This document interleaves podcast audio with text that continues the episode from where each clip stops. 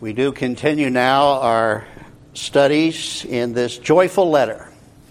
Uh, several sermons ago, I made the comment that of all Paul's epistles, it is this one, Philippians, that reveals so much of his own soul, uh, the very heart of this apostle. It gives expression to his deep emotions concerning the welfare of God's people in difficult times. And you'll recall that he's writing from prison and has expressed in several ways to them that the time may even be approaching where he will go home to be with the Lord. Very poignant, personal, deeply emotional expressions are in the lines of this love letter to them. Now, beginning at chapter 2 and verse 19 through to the end of the chapter, we're going to go a little deeper, I think, into the heart of this choice servant of God. And we do it this way. You know, I think one discovers a lot about a person by looking at the quality of the relationships that they have to other believers. Two such relationships are set before us this morning in this study. There is Paul's father like confidence in one of his choice students. His name is Timothy. Then uh, we'll learn a bit about a man whose name is Epaphroditus. By the way, this is the only place in all the Bible where his name, Epaphroditus, is mentioned but as we shall see, it is a most honorable mention. I think that if one term could characterize Paul's heart response to the key people in his life and in his ministry, it would be the word gratitude. In almost every epistle of Paul, the apostle seems to take a certain delight in naming the names of those who helped, those who defended, encouraged, and were willing even to lay down their lives with him in the cause of Christ. He thanks his God upon every remembrance of them. And I want to invite you to give some thought sometime, as I need to do, to those people in your life that have especially encouraged you in your Christian life. And follow the example of Paul. I'd like to challenge you to name them and then find some way to actually express your gratitude to them before the Lord. I was moved this week by the true story of a little boy who lived in the Midwest some years ago. He was blind. His family heard about an eye surgeon at Massachusetts General Hospital who had at that time developed a new surgical technique which was related to the condition that this little boy had. There was the possibility that if the boy could be sent to Boston for this surgery, he might receive the gift of sight. It was a very expensive venture. The people in the church contributed to the cause, and so did some others in the surrounding community. Finally, we understand that all preparations had been made, and the boy and his mother were all packed and ready to go. And as they were saying their goodbyes to the rest of the family, the mother, mother noticed that the little boy had his old teddy bear clutched under his arm the teddy bear had seen better days. Some of the stuffing was coming out through a broken seam. One ear had been chewed, I wonder by who, and an eye was missing. The mother said, Why take this old teddy bear all the way to Boston? I'll get you a new one when we arrive there. But the little boy didn't want to go without his little treasure, so he took the much used, much battered, much loved teddy bear with him to Boston. In the hospital, the little boy had his teddy bear tucked under his arm through every experience, even in the operating room. Moreover, through the extended period of convalescence, the teddy bear stayed with him. Then came the day when the doctor was able to remove the bandages from the boy's eyes. The results were absolutely wonderful. He could see. Imagine what it must have been like for the boy to see his mother's face. He had often imagined it, but now he would see her for the first time. And imagine what it was like for that little boy to actually see this teddy bear for the very first time. The story goes that when the time came for the boy to be discharged from the hospital, he was dressed in new clothes purchased for the occasion. His little bag was packed, and surrounding him were nurses and other hospital personnel who wanted to say goodbye to this lovable little boy whom they had come to know so well during his time of confinement. The boy was sitting on the edge of his bed, clutching his teddy bear, when the eye surgeon, who had restored his sight, came into the room for a last visit. The doctor appeared busy looking at his chart, as they often do when they're trying to cover up their emotions. And before the doctor could say anything, it was the little boy who spoke. Here, doctor, I want to pay you for helping me. And he handed him the battered old teddy bear. The doctor took the teddy bear into his hands, accepting it without reservation. And we're told that for some months after that, if you had gone to the 10th floor of the White Building in the Massachusetts General Hospital complex, you could have seen that teddy bear. The doctor had put it in a glass case in the corridor. There it sat, one ear chewed, stuffing coming out, and an eye missing. Under the teddy bear, the doctor had placed his professional calling card, and below his name had written these words this is the highest fee I ever received for professional services rendered. And somehow in this text today, we have several examples of extraordinary gratitude. The Apostle Paul is preparing himself to send his beloved Timothy to Philippi. And this will be no small sacrifice to the apostle who still remains in chains. Then he would have Epaphroditus leave him as well. This, as you will see, is also a very self sacrificing expression of gratitude both to Epaphroditus and the congregation at Philippi, for they had sent Epaphroditus to be a comfort and aid to the apostle in the first place. In all of this, we have the example of Paul and these two men, and all three of them teach us, I think, a great deal about the Christian life, a life fundamentally of giving, even sacrificially, to express gratitude for all that God has done. So let's read the text beginning at verse 19. Paul says, I hope in the Lord Jesus to send Timothy to you shortly so that I also may be encouraged when I learn of your condition. For I have no one else of kindred spirit who will genuinely be concerned for your welfare. For they all seek after their own interests, not those of Christ Jesus. But you know of his proven worth, that he served with me in the furtherance of the gospel like a child serving his father. Therefore, I hope to send him immediately as soon as I see how things go with me. And I trust in the Lord that I myself also will be coming shortly.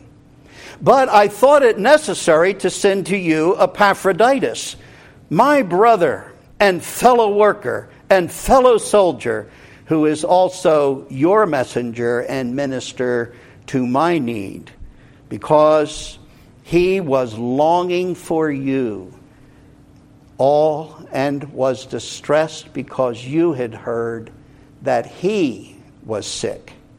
For indeed he was sick to the point of death.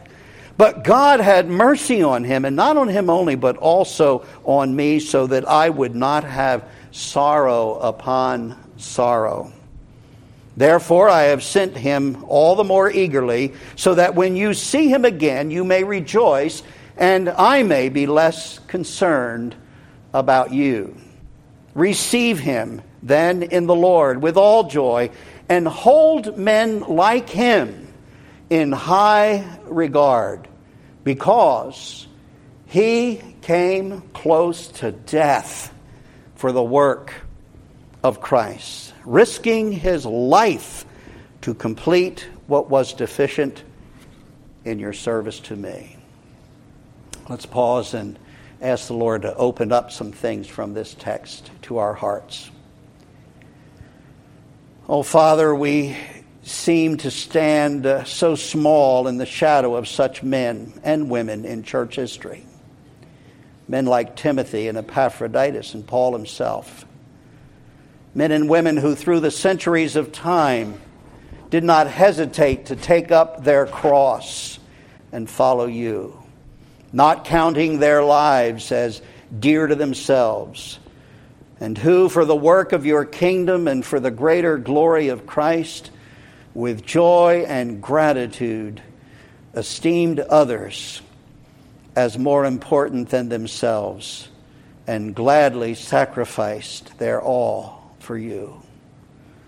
Help us then to cultivate at least some measure of this same Christ like attitude in ourselves in light of your Son's cross we ask in his name. Amen. What a contrast Paul sets forth, if you will look at it, between what he says in verses 19 and 20 concerning Timothy. I just have no one like him. There's no one of kindred spirit. And the contrast with what he says in verse 21 about the others. They all seek their own interests, not those of Christ Jesus. It hasn't changed a whole lot in 2,000 years, frankly, of church history. Apparently, there are the Timothys, and then there are, well, the self seeking others. How kind of Paul not to name them? And perhaps it had even been the case that others had already been asked before Timothy if they would not take up this ministry, this task, and they declined in favor of their own pursuits. Today, we would say, as we search for people, even in our own church, to serve the interests of Christ, that too many are simply unwilling to commit because such a commitment might cramp their style, not allow them the personal freedom to do whatever they want, whenever they want. And basically, the message comes back I'll pray for you, pastor or elders, but find somebody else. Well, God help us. We need some Timothys, don't you think? Paul says, I'm sending Timothy. I'm sending the best to you. I have no one else, he says, of kindred spirit. That, that special phrase there in verse 20 kindred spirit. Paul could give no one that he could think of a higher letter of recommendation. The King James Version translates it I have no man like minded. But I have to tell you, the original Greek somehow is even stronger. The term kindred spirit or like mindedness literally means a man with the same soul as mine. A man with the same soul as mine. This Timothy, the recipient of not one, you'll remember, but two letters that actually make up a big portion of our New Testament, 1st and 2nd Timothy. And I went through them this week in this light of this verse. Paul addresses him in those letters in several ways, all similar, but they tell us how much these two souls were knit together in Christ. He calls him my true child in the faith. Timothy, my son, he says elsewhere. And I really like, the, by the time he writes the second letter, he says, Timothy, my beloved son, in whom, Paul says, is the evidence of a sincere faith. And today we would say, when it comes to a genuine experience of what it means to be born from above, to be born again, what it really is supposed to mean to be a Christian, we would look at someone like Timothy, and as Paul did, we'd say in our own way, Tim really has the real thing. And because Paul knows this, he can tell the Christians at Philippi that this young pastor, he tells them in verse 20, will be genuinely concerned for your welfare. You see, it is genuine concern that marks the true believer and always reveals whether there is considerable growth in grace, spiritual maturity. And there's another whole bunch of people who name the name of Christ, but apparently, as Paul says, fails to walk the walk. Again, verse 21 they all seek after their own interests, not those of Christ Jesus. How tragic. Uh, there's a golden insight here, too, I think, in this text. Paul says Timothy is genuinely concerned for their welfare because every Christian who cares, I mean, really cares about every other Christian, is actually according to verse 21, serving the interests of Christ. Paul says Timothy will be sincerely concerned for you. Others I couldn't send because they're genuinely concerned for themselves. And by the time he gets to verse 21, he describes this spiritually mature character trait as serving the interests of Christ when we're concerned sincerely about all of our fellow believers, we are serving the interests of Christ. To me, it was reminiscent of Peter's lesson when the Lord said, You remember, Peter, do you love me? Christ was perhaps not as concerned with Peter's answer. He asked the question three times, but after Peter responded, the Lord three times said, I want you to feed my sheep. In another place, feed my lambs. Peter, if you love me, you'll have a genuine concern for the flock for which I have spilled my blood. We serve the interests of Christ when we demonstrate genuine concern for others. The Philippians are, by the way, personally already acquainted with Timothy, and they know Paul is speaking the truth concerning him. He says in verse 22 You know of his proven worth. He served with me in the advancement of the gospel. You Philippians need someone whose soul I consider to be as my own soul. Verse 23. I hope to send him immediately, Paul says. Here's a, a sense of urgency for their needs, even as the apostle offers up Timothy. And to offer up Timothy to them, understand, was to sacrifice his fellowship and companionship for their sake. This really is the supreme blessing of what it means to have others in your life that you would describe as having a kindred spirit. Souls knit together in one great love of Jesus Christ, working together in the same cause, the welfare of Christ's church. Now, this other choice servant of Christ, we want to take a look at him as well, Epaphroditus. His very name, translated literally, means lovely, and he is that.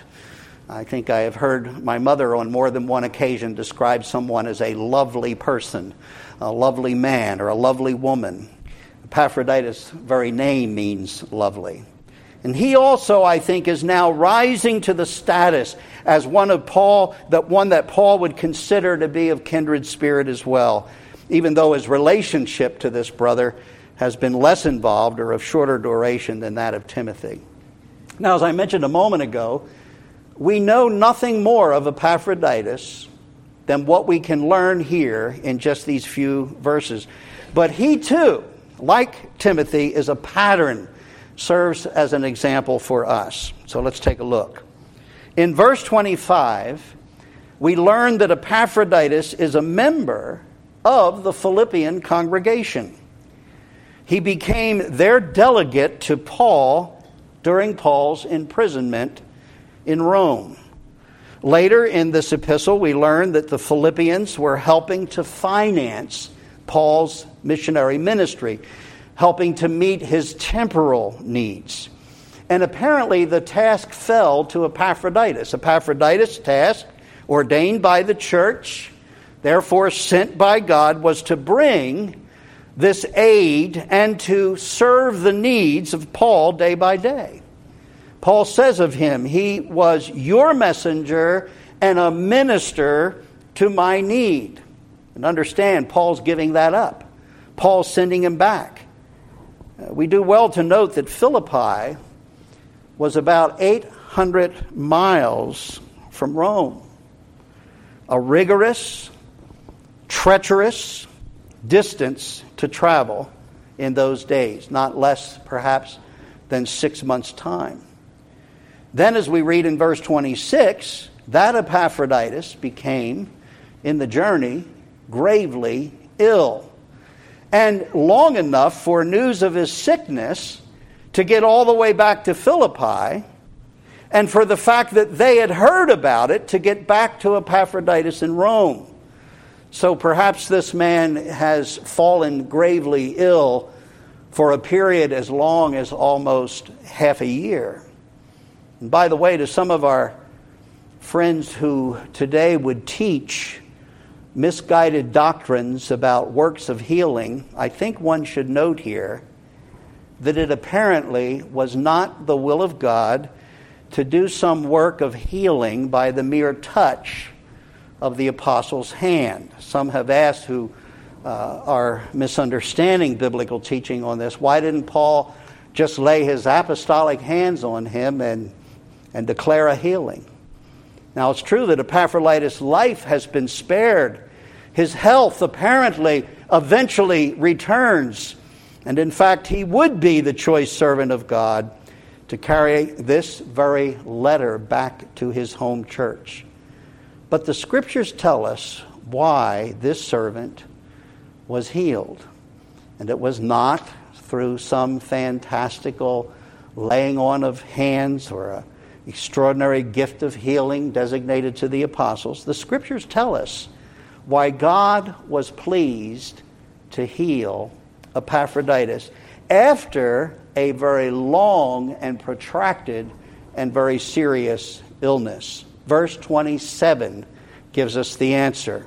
It simply says, God had mercy on him. It really is instructive to note that whether God heals a believer in this life or takes them home to heal them forever, that all of it is ultimately about God's mercy. I have to tell you, uh, more than once, and even in recent days, as the Church of Jesus Christ has lost to death some stalwart servants of Christ, I've often questioned uh, why would God take a choice servant home when they might have continued valuable service to the Lord? I, the Lord and I have had discussions about this. Why are some set aside by debilitating illness, if not death, and, and removed from effective places of ministry? Well, in this case before us, note that Paul, writing under the inspiration of the Holy Spirit, does not say that God spared Epaphroditus because of his usefulness, or that God spared or healed Epaphroditus because of his importance, but simply that God had mercy. And I think we can conclude a number of things here to help us when we struggle with the ways of God at times. Let me list them for you the, the basic lessons of Scripture on this matter.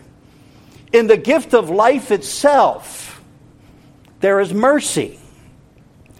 In the sustaining of life, day by day, give us this day our daily bread, there is mercy. In the afflictions of life that some are permitted to endure, great afflictions, sometimes for protracted periods of time, the testimony is that in the midst of it, there is mercy. In the dramatic healing at times of afflictions, there is clearly a mercy at work. And then always remember this in death, there is the ultimate mercy. As choice servants of God, get to rest from their labors and rejoice to hear, Well done, thou good and faithful servant. It is mercy.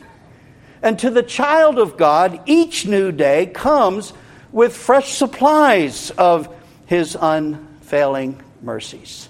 And we may not always understand the ways of the Lord. I certainly struggle at times with his timing. But it is clear all of us live and only live according to his mercies. The Apostle Paul said on another occasion, that no one should be moved by our afflictions. You yourselves know, he says, that we were appointed thereunto. Now, I don't presume to know the sovereign purpose of God in allowing Epaphroditus to be so sick and to suffer for so long on his godly mission, but I do know that this whole text before us today is replete with courageous acts of unselfish sacrifice. And that this testimony of this man somehow brings even greater glory to God because of the temporal sufferings that God permitted. The other week, we were reminded Paul telling us that in all things we were responsible to do, we should not grumble. And I thought to myself, well, there's some things that God will ask me to do that, frankly, I like doing, and so I'm not given too much to grumble. But to be able to say to do all things and to do so without grumbling is certainly to exercise faith in the sovereign purposes of God, especially in the midst of affliction. I do believe that Epaphroditus, Timothy, and others would say aloud, Amen to Paul's conclusion about the trials of life that such afflictions are not worthy to be compared with the glory that shall be revealed in the eternity to come. And somehow, God gets even greater glory when we're serving Him against all the odds and in the midst of great hardship. Look at this mark of particular spiritual maturity on the part of Epaphroditus at verse 26. If there's any proof text in the Bible that says there really is such a thing as homesickness, homesickness, I think the biblical text would be verse 26. Paul says, He was longing for you all. Now, in the original language, it's a very strong term. Today, we, eh, Paul would say, uh, Epaphroditus is here with me. He's fulfilling his mission. He's been very ill for a long period of time, and boy, on top of it all, is he ever homesick. He was longing for you all. And now I want you to see this. And he was distressed. Not by his own illness. Do you see that? He was distressed because you heard word got back all the way back to Philippi. You heard that he was sick. And he knew you would be concerned for him, that you would be burdened for him. Epaphroditus, Epaphroditus, I'll get it right, apparently grew leaps and bounds spiritually when he could be so ill and be more concerned about those concerned about him. That's what's revealed here. Another glimpse into the apostles' most personal feelings, I think, at verse 27. God not only had mercy on Epaphroditus, it says here, but what else does Paul say? He said he also had mercy on me because Epaphroditus didn't die. He had mercy on me, Paul said, so that I would not have sorrow upon sorrow. As if to say, if with everything else I'm dealing with here, Epaphroditus were to die, God knows the sorrow would have been overwhelming. This kind of partnership in the gospel, this, this kindred spirit experience, you need to know it repeats itself over the course of church history and even in our present day as well. You know, there were a number, any number of very special, particularly poignant moments during my recent trip to Germany. When we came to the village of Wittenberg, where Martin Luther pastored St. Marian Church, the same town, the place where he became a professor of theology, and you know, set the Reformation fires aflame by posting the 95 thesis at the University Chapel. Uh, when I arrived there with Jim and with Monica, I don't know if they could detect it in me, but my pulse uh, literally quickened. My heart beat a little faster. Entering the chapel, I noted, and it almost took my breath away, the final resting place of Luther's earthly remains.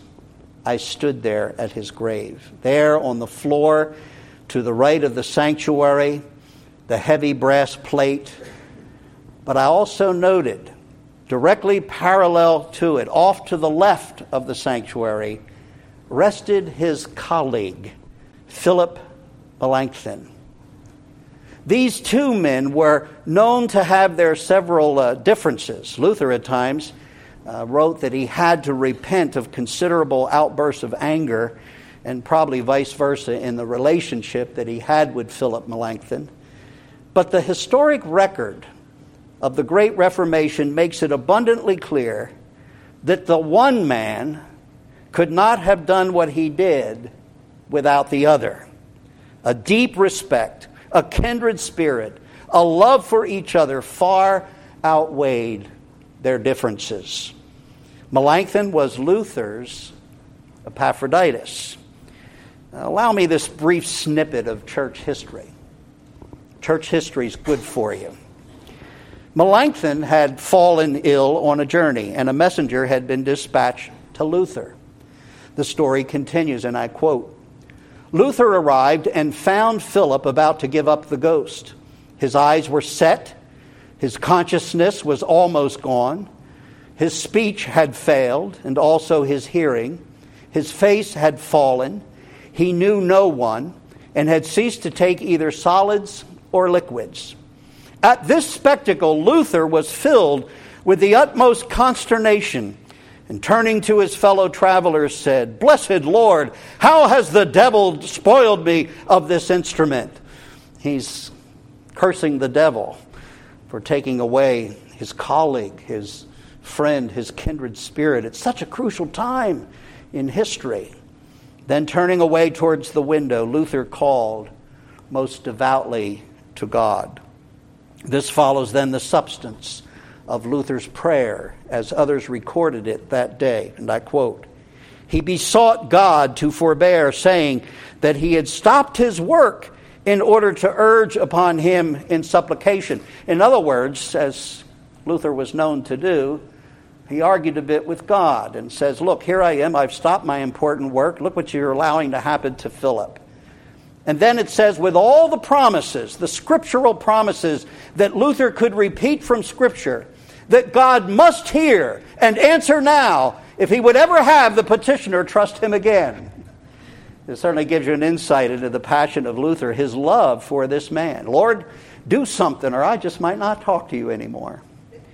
As I continue to study the life of Luther's, one attribute of God I continually uh, become more appreciative of, and that is God's forbearance and patience. The narrative goes on. After this, taking the hand of Philip and well knowing what was the anxiety of his heart and conscience, he said, Luther said, Be of good courage, Philip. Thou shalt not die. Though God wanted not good reason to slay thee, yet he willeth not the death of a sinner, but that he may be converted and live. Wherefore, give not place to the spirit of grief, nor become the slayer of thyself, but trust in the Lord who is able to kill and to make alive. And while he uttered these things, Philip began, as it were, to revive and to breathe, and gradually recovering his strength, was at last restored to health. Melanchthon, writing to a friend, says, I should have been a dead man had I not been recalled from death itself by the coming and the prayers of Luther. Luther speaks in the same manner, writing to his friends Philip is very well after such an illness, for it was greater than I had supposed. I found him dead, but by an evident miracle of God, he lives. Or as Paul would say, the miracle of God's mercy that Luther, like Paul, would not at that time have sorrow upon sorrow. Well, let's reread these final words of testimony concerning this man Epaphroditus in verse 28 through 30. Therefore, I have sent him all the more eagerly, so that when you see him again, you may rejoice, and I may be less concerned about you.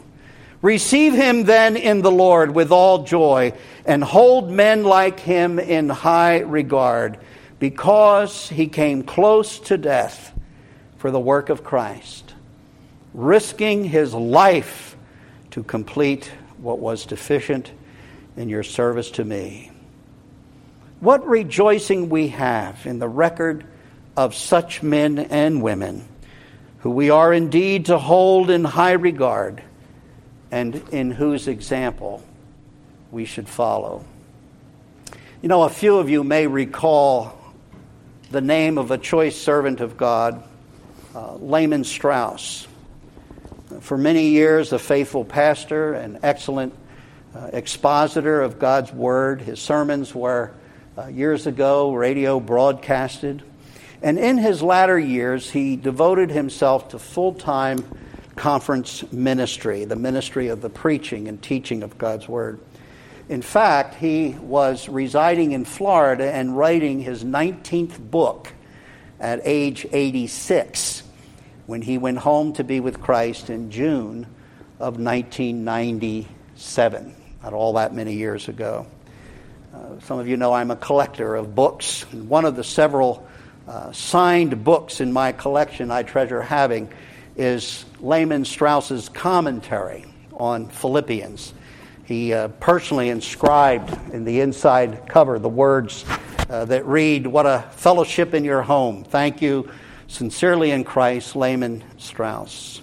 But I bring this to the pulpit today as my way of ending our time of study to give you this servant's comments when he studied the same passage of Scripture that we've looked at together these past moments. He says this in conclusion There are so few who devote their lives in selfless service. We are more concerned with our interests, our goods, our getting ahead than we are with the needs of others. Genuine Christian love seeketh not her own. Let no man then set his own advantage as his objective, but rather the good of his neighbor. In spite of these holy admonitions, self seeking and self glorifying gain momentum with the passing of time. Few, it seems, are seeking to follow closely in the steps of Christ. And then, in a most vulnerable and personal way, to me, one of the giants of this last generation, even my generation, reveals his own heart. And he writes these words I am reminded of the two frequent occasions when I have been unwilling to surrender my comfort and concern for my things for the holy cause of my Lord. I must recall it to my shame. I read of Demas, who forsook God's suffering, dying servant because he loved this present world, and of Diotrephes, who loved to have the preeminence among the brethren. But I must hold my critical fire. These men did what I and some of you have done. One difference is that we have had 19 centuries of Christianity behind us from which we should have profited. These centuries have made available to us the Holy Scriptures, much of which those men never saw. I doubt that the losses of Demas and Diotrephes will be as great as ours. Do I seem to exaggerate when I tell you that the pathetic conditions in Paul's day are magnified in our own when too many seek their own interests and not that of Christ Jesus? Oh, may something of Timothy, something of Epaphroditus in his character, and something of Paul in us be formed as we surrender ourselves to the working of the Holy Spirit. Father, we know that what made the difference in the lives of some was that your grace was working most powerfully and effectively.